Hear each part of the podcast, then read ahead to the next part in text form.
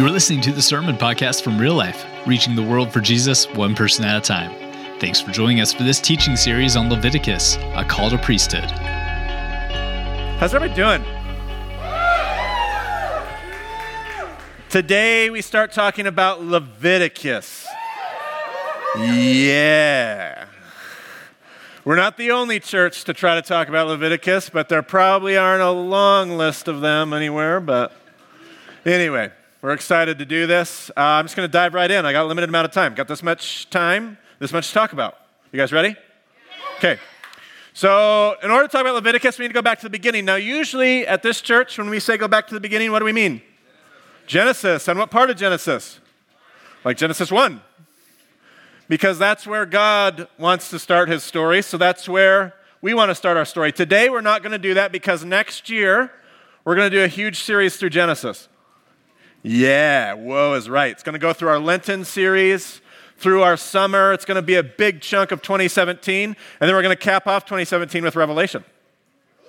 So we're going to go from one end to the other end, and it will be great, tree to tree, if you will. But we have that coming up next year. So today, what I want to do is I want to start in Exodus. Genesis really serves as an introduction to the narrative of God. So it's really important. We almost always go back to Genesis. It tells us about the characters. It gives us the backstory. It sets the stage. It tells us who this God is and what this God is up to in the world. But the narrative itself really starts with Exodus. And there's lots of books that have been written about the narrative of Scriptures being a narrative of Exodus. Like God keeps taking his people through the cycle of Exodus because we forget where we came from. If we remember that we were slaves in Egypt, then we remember when we're on top of the story to hear the cry of other people that are in slavery of different kinds. But what happens is after being out of slavery for some time, we start to forget where we came from. And we start to see those people crying out as a nuisance or a threat to our own stability. And so we lose the plot, and so God always takes his people back to where? Back to slavery, to remind them of where they came from. It would be a good lesson for us just to pause this morning and think about that. When we forget where we've came from, and don't tell me that we're not slaves, maybe not slaves in Egypt. How about slaves to sin? How about slaves to selfishness? How about slaves to addiction? How about slaves to doubt and insecurity? We know what it is to be slaves. And when we forget what it means to be saved from our slavery, we start to seek ourselves, and God will take us back to slavery. This is the narrative of Scripture. And so God's story starts off with his people crying out in Egypt. Now, it doesn't even say at the beginning, it doesn't even say they cry out to Adonai. It doesn't say they cry out to Yahweh. They just cry out, making the reader even wonder if maybe they've been in slavery so long they've forgotten who to cry to. I don't know. But God hears their cry anyway, because that's who he is. And he saves his people out of Egypt, and he brings them in the story of the Passover out of Egypt through the plagues, through the Red Sea, saves them from Pharaoh, and brings them to the foot of Mount Sinai. Now, if you've been with us for a few years in this church, you might remember that we've talked about Mount Sinai as a what? A wedding ceremony, I heard somebody say. It's this gigantic wedding ceremony. And if somebody didn't say it, I made it up in my head. It was a few years back, and we talked about the Ten Commandments being a ketubah, a wedding covenant. And what God does is he brings his people to this mountain, and he says, I've rescued you out of Egypt, and I want to enter into a special relationship with you. The whole earth is mine, and all the world, all the nations in it. They're all my people. I love them very dearly, but I want to work with you in a special covenantal relationship. And if you'll enter into this relationship with me, you're going to be for me a kingdom of priests and a holy nation. And the people respond to this by saying, "We're in. We will do." In wedding talk, they say, "We do." In fact, they're going to say it 3 times over the course of the Exodus story, but they say, "We do." So let's go ahead and look at that passage. It comes from Exodus 19. Then Moshe went up to God, and the Lord called to him from the mountain and said, This is what you are to say to the descendants of Jacob, and what you are to tell the people of Israel. You yourselves have seen what I did to Egypt, and how I carried you on eagle's wings and brought you to myself as wedding talk. Now, if you obey me fully and keep my covenant, then out of all the nations you will be my, and then he uses this phrase, which is a unique phrase, treasured possession. Don't focus on the possession. Focus more on the treasured. Okay, it's an ancient patriarchal society. It's not where we're supposed to be today, but focus on the treasured. It means protected. It means taken in, held to my bosom, kept. It's wedding talk. This is, even today in Jewish wedding liturgy, they still use the same phrase, my treasured possession. Although the whole earth is mine, you will be for me a kingdom of priests and a holy nation. We're going to talk about holy nation here in a moment. These are the words you are to speak to the Israelites. So Moshe went back and summoned the elders of the people and set before them all the words the Lord had commanded him to speak. The people all responded together, listen, we will do everything the Lord has said. So Moses brought their answer back to the Lord. So God says to them, if you will marry me, and they end up saying we will, when you enter in this covenant relationship, something special is going to happen. You're going to be for me a kingdom of priests and a holy nation. We'll deal with holy nation in a moment. I want to camp on this kingdom of priests idea. Because they've been slaves for 400 years. How much do they know about priesthood? Not nothing, because everywhere they've been has priests. They're familiar with the idea of priests, but they're not priest experts. Like Egypt had priests. The land that they're from, Chaldea, has priests. All the land of Samaria has priests. The land of Canaan and the Amorites had priests. They know what a priest is, but when God says a kingdom of priests, what's that? And even, secondly, what kind of priests? Like Egyptian priests or Amorite priests or Samarian priests? Are God's priests going to be just like the other priests? And which priests? And so it raises this whole question about priesthood. God, we want to enter into a covenantal marriage. We do. But what does that mean, kingdom of priests? God says, I'm glad you asked. And the next 20 chapters of Exodus is about building the tabernacle. Anybody tried to read Exodus and get about halfway through and go, nope? Yeah, because it goes through like all of these exact instructions about this and that and every little detail twice. As if once wasn't enough. Goes through all the instructions twice. So they say, what do you mean, kingdom of priests? And God says, well, first of all, we need to build the building that's going to sit right in the middle of your people. Everywhere you go, this building's going to go with you, and it's going to sit in the center of camp. And you can come here any day and watch priests. I'm going to give you priests. See, the tabernacle's not just where God lives. The tabernacle is this mobile teaching tool that teaches us how to live out the call of God. What do you mean, priests? Well, come to the tabernacle and watch my priests. They're going to be able to teach you. After they build the tabernacle, the very next thing God does is give them the book of Leviticus. Leviticus is the manual for priesthood. Leviticus is the manual in the glove box of the tabernacle, okay? This is what it means to be a priest. And I think 80% of us in the room, maybe more, look at Leviticus and we're like, ooh, Leviticus, a big bunch of rules and laws, gross. I want to show you that there is a distinct method to the Levitical madness. The book of Leviticus is written with an intention and a purpose that once you become familiar with it, it's completely understandable to anybody here in the room. So Leviticus ends up being the manual for what? Priesthood, okay? So I want to show you this diagram that we created to lead us through the discussion about Leviticus. Leviticus has these four kind of sections to it. And the first section of Leviticus is a section on atonement. It's 7 chapters, and this is, by the way, where everybody is like, I'm out, forget it, I'm not reading Leviticus. Chapter 1, this is the instructions for a burnt offering. Take a bull, slit its throat, collect its blood. Put part of the bull on the altar, take the other part and discard it outside of camp. Take the blood and wipe it on the horns of the altar, sprinkle it at the base of the altar, pour out the blood on the altar. Whoa! I'm out. This is barbaric. This is primitive. Maybe I'll keep reading. Maybe we'll be okay. If you don't have a bull, take a goat. Take the goat, slit its throat, collect its blood. Well, nope. Nope.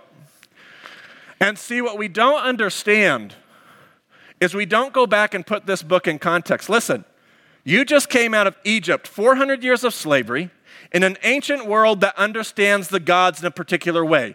God just told you to build a house where he's going to live in your midst. The creator of the universe is going to camp right there. No, sir, Rebob. Not I, said the Jew. I'm not going anywhere near that. Are you? Are you nuts? God's going to live there? No. The first thing God has to do before we can talk about anything else, before we can talk about bacon, kosher clothing, putting 2 kinds of seed in your field, before we can talk about any of that, we have to make sure that we understand that you and God are okay. And guys, don't tell me this isn't relevant. I have conversations with multiple people in here on levels of counseling and personal conversations and really deep emotional stuff. Every one of us in the room, and some of us really more than others, epidemically struggle with an idea that God is angry at us. Tell me that's not true. Tell me that the way you see God, like God's fundamental posture in your life is angry and disappointed. 2,000 years this side of Jesus, you're still wrestling with the same stuff they wrestled with 3,500 years ago. So don't tell me Leviticus is this primitive, barbaric thing. Because before we can talk about anything, you have to know that you and God stand in right relationship. And so Leviticus starts with a bunch of sacrifices. And listen, here's the sacrifice, a goat. 1 goat at 9 a.m. and 6 p.m. for the whole nation. 3 p.m., sorry. 2 goats a day for everybody. What? No. See, we get this impression that like everybody was bringing like endless sacrifices. Like every time you screwed up, you brought a goat, right? No. No. Read Leviticus. It would tell us these things. They have an offering they give twice a day for everybody's sin. 1 goat. That's ridiculous. 1 goat for all of us in the room, let alone 6.5 million Jews. Are you crazy? 1 goat?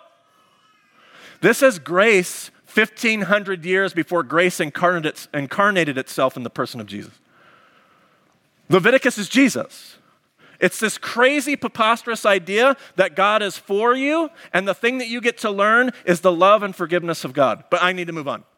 The second section is a section on priesthood, going from chapter 8 to about chapter 22. In chapters 8 through 10, I learn all about what the priest is supposed to wear. I learn about the priest's sexuality. I learn about the priest's land ownership. The priests have a set of rules that not everybody has to live by. The rest of the Israelites don't live by them. The priests have this additional set of rules that they have to live by. They have to wear these ridiculous outfits.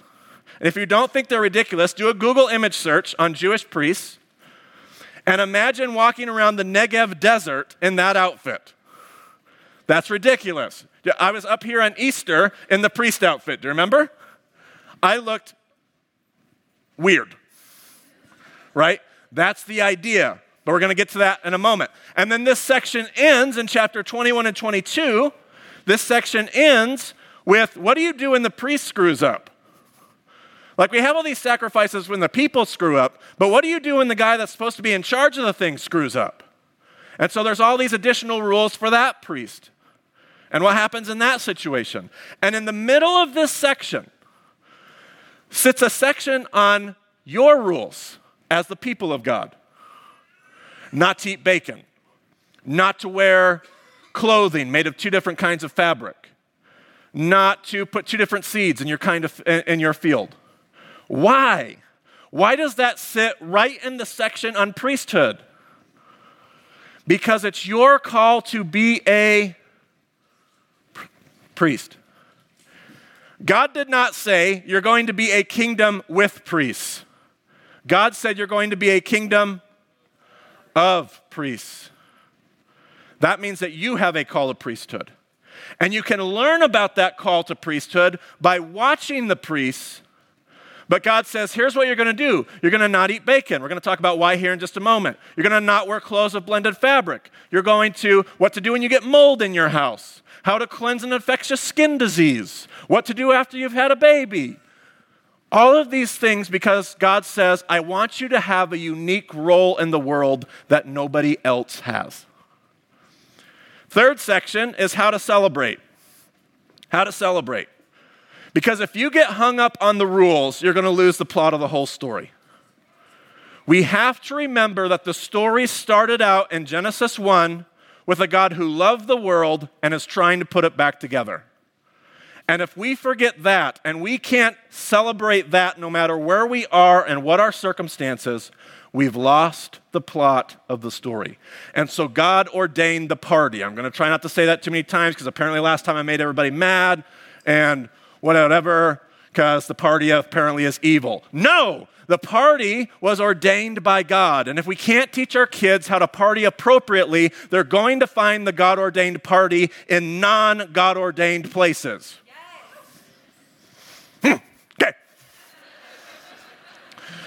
So, God said how to celebrate. Sorry. Got a little off track there. And then the last section is about justice for the oppressed.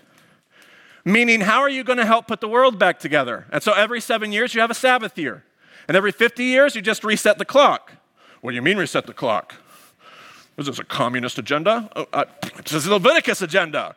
We take everything, we put it all back. If you acquired land from somebody else 50 years ago, you give it all back.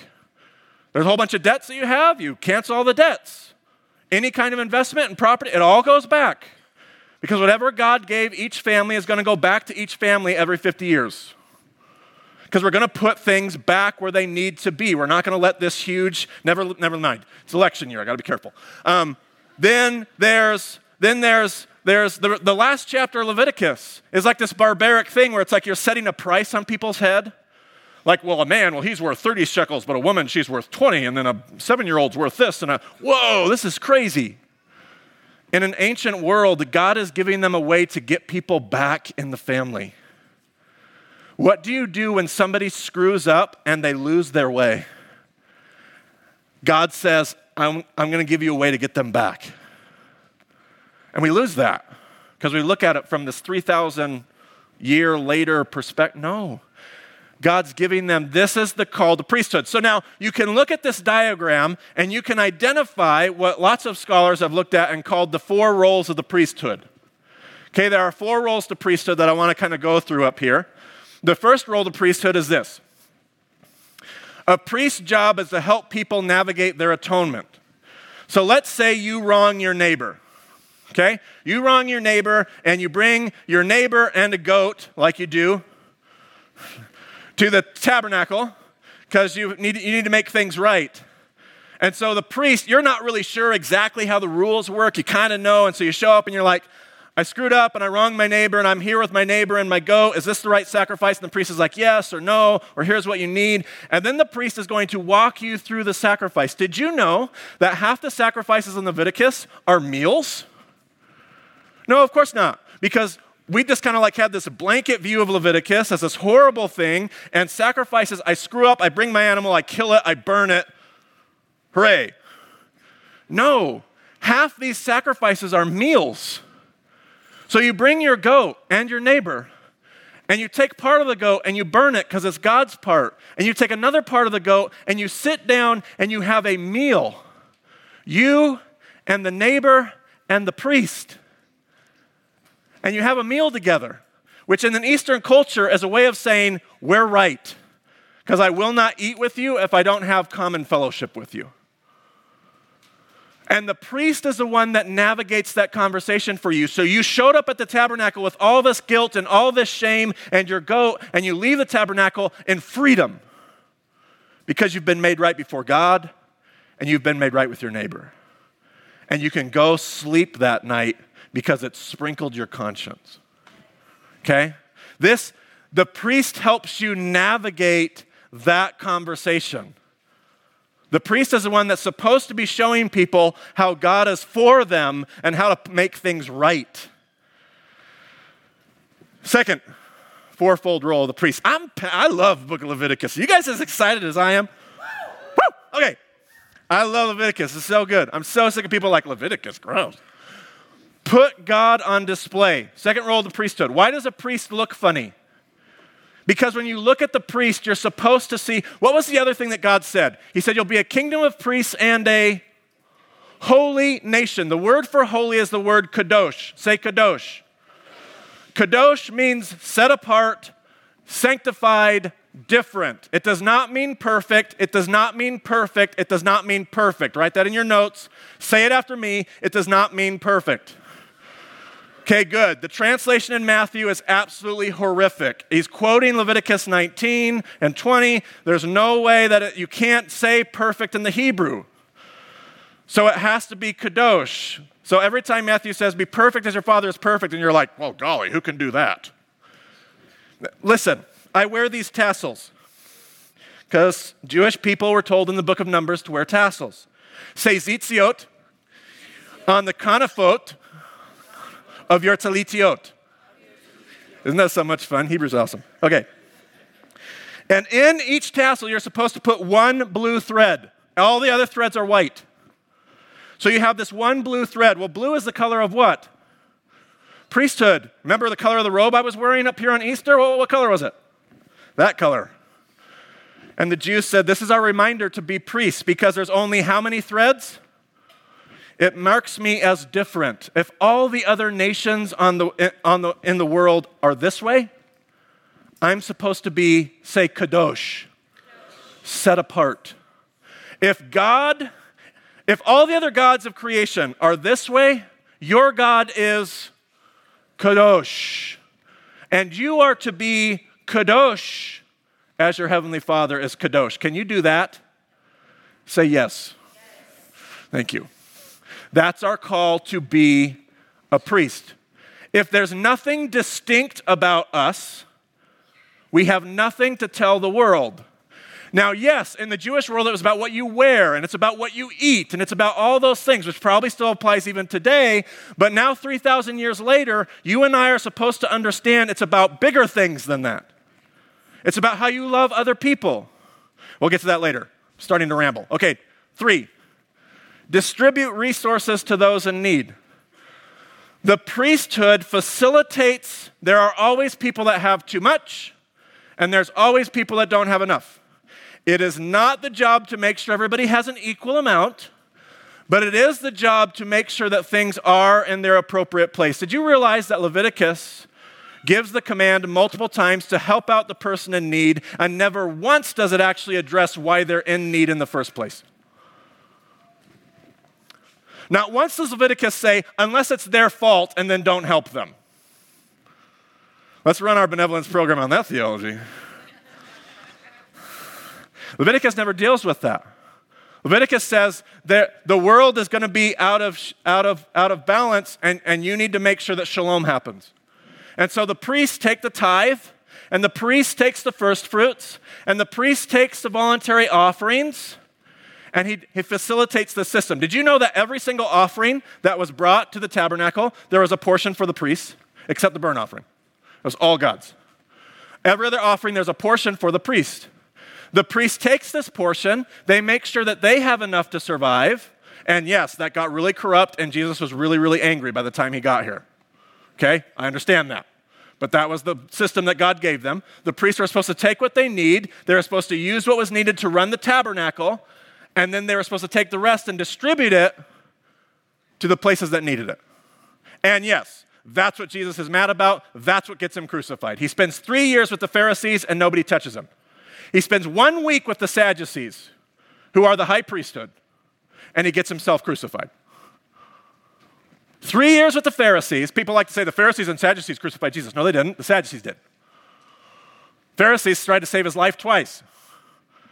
Sadducees are the ones that crucified Jesus because he confronted a corrupt system and said, God is not in it, and this is your last chance before God destroys it.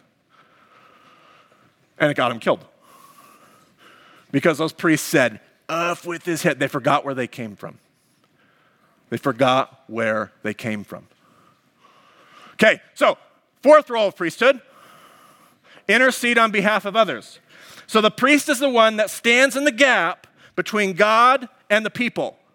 And the priest takes the commands and the desires and the teachings from God, and he brings them over here, and he gives them to the people and pleads God's case on behalf of them. This is what God wants, and this is why we've got to do it. It's worth it. Let's do what God asks of us.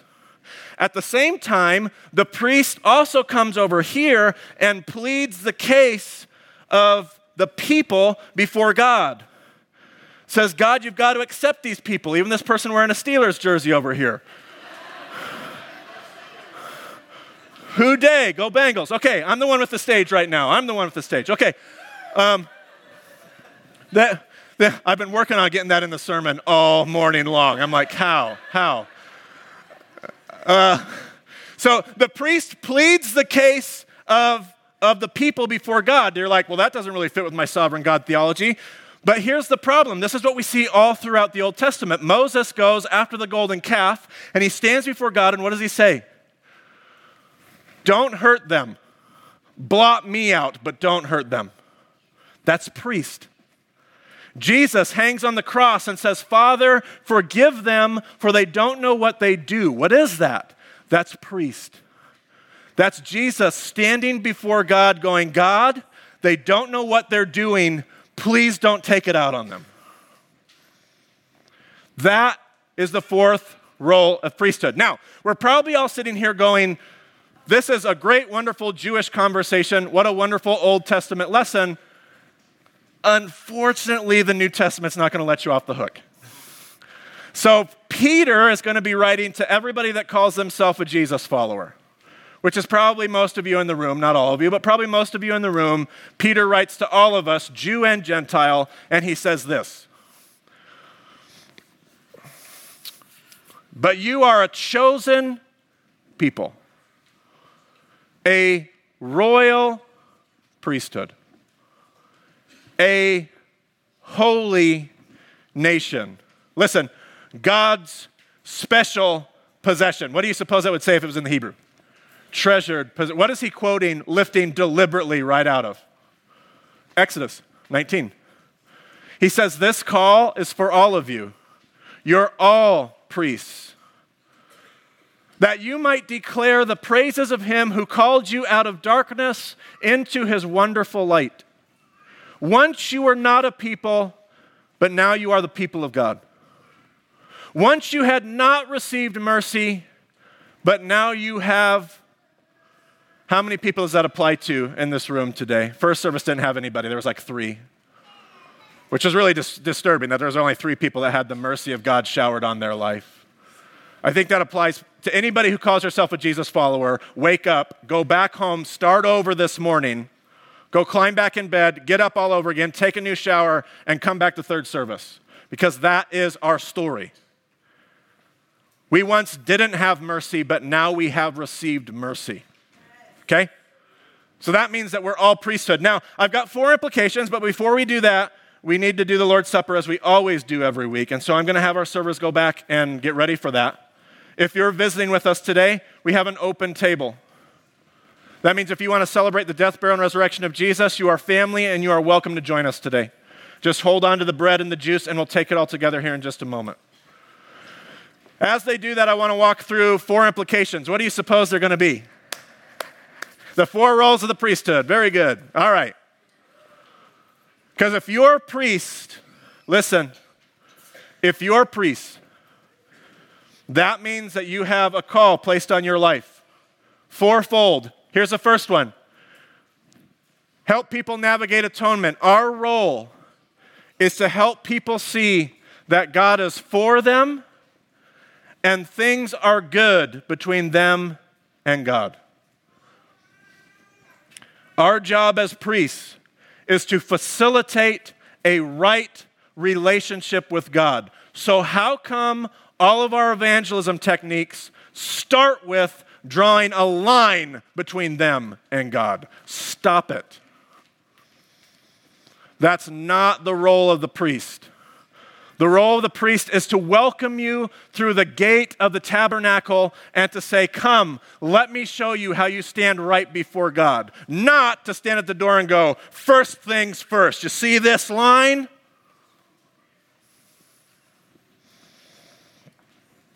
Second implication, put God on display. If the world is going to see a God who is different, we cannot look like everyone else.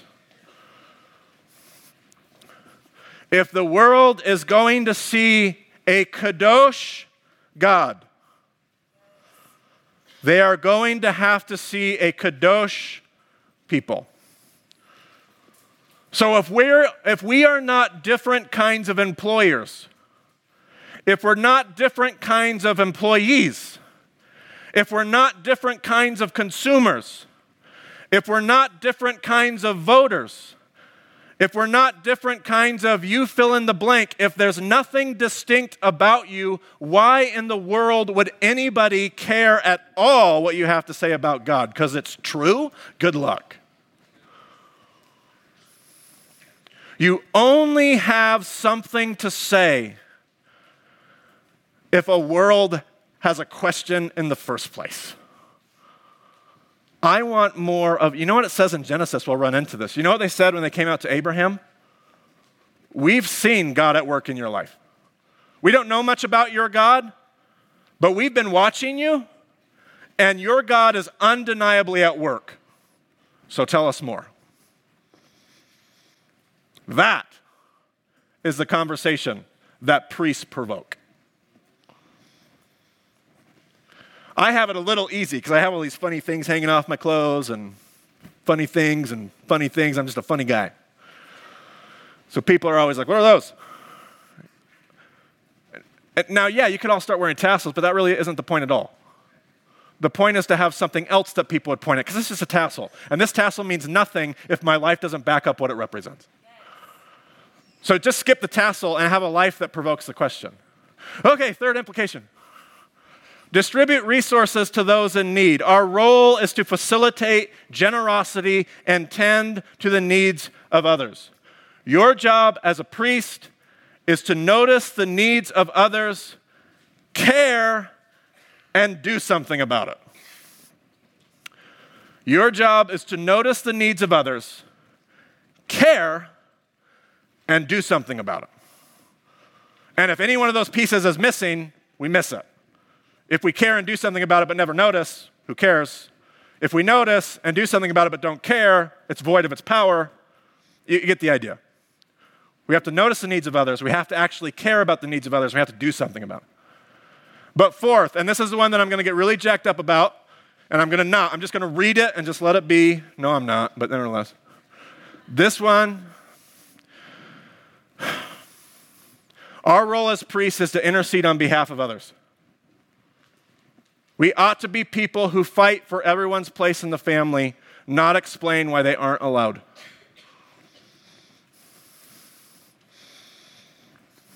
Your job as a priest is to find every single loophole you can find to have an outsider stand right before God. You want a test case for this? Imagine if the end of days is a gigantic wedding feast, because that's what the scriptures tell us. And it's all assigned seating, and the lights get flipped on one day, and you're at a table full of all those people that you can't stand. Fill in the blank. I'll let you fill in the blank, because if I do, I'll get in trouble. So you fill in the blank of all those people that you don't like because they're icky, gross, disgusting. What is your reaction going to be if that's the case? Because if it's not outright celebration, we've lost our call to priesthood. Because the priest is supposed to facilitate and argue the case for every, golly, this makes me so, thank you, man. How come whenever I do this, I get the theology police on my case telling me about why they're not allowed? That's not our role as priests. Our role as priests is to figure out a way to get them in. And I might stand before God and have God go, well, boy, that was kind of a loophole you stretched to do something. But I will not stand before God and have him say, how come they didn't see a God of grace and a God of love? Man, Leviticus. All right. We hold in our hands bread and juice. And there's a lot of things I love about this church, but one of them is that we have an open table here. Now, there are some Christian traditions that have what's called a closed table, and there's lots of good reasons for that. I'm not here to pick and choose, but I like this place and its open table because it represents the priesthood we're talking about today. Our call is to facilitate people coming and partaking in the grace and the forgiveness of Jesus Christ. Our goal is to let them know they have free access to forgiveness in Christ Jesus.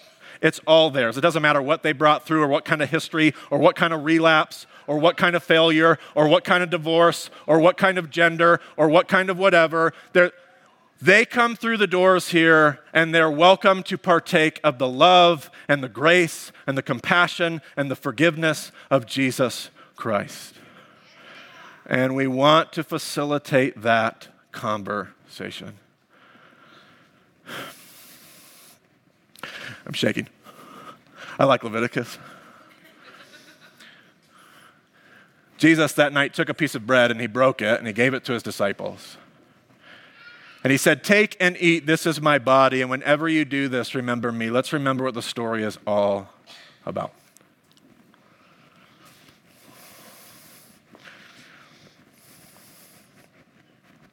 Later in the meal, Jesus took a cup, and this cup was called the cup of the covenant.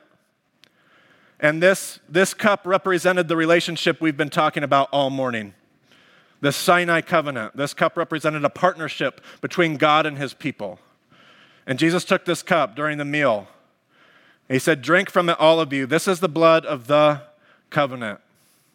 And whenever you do this, remember me. Let's remember our call to priesthood.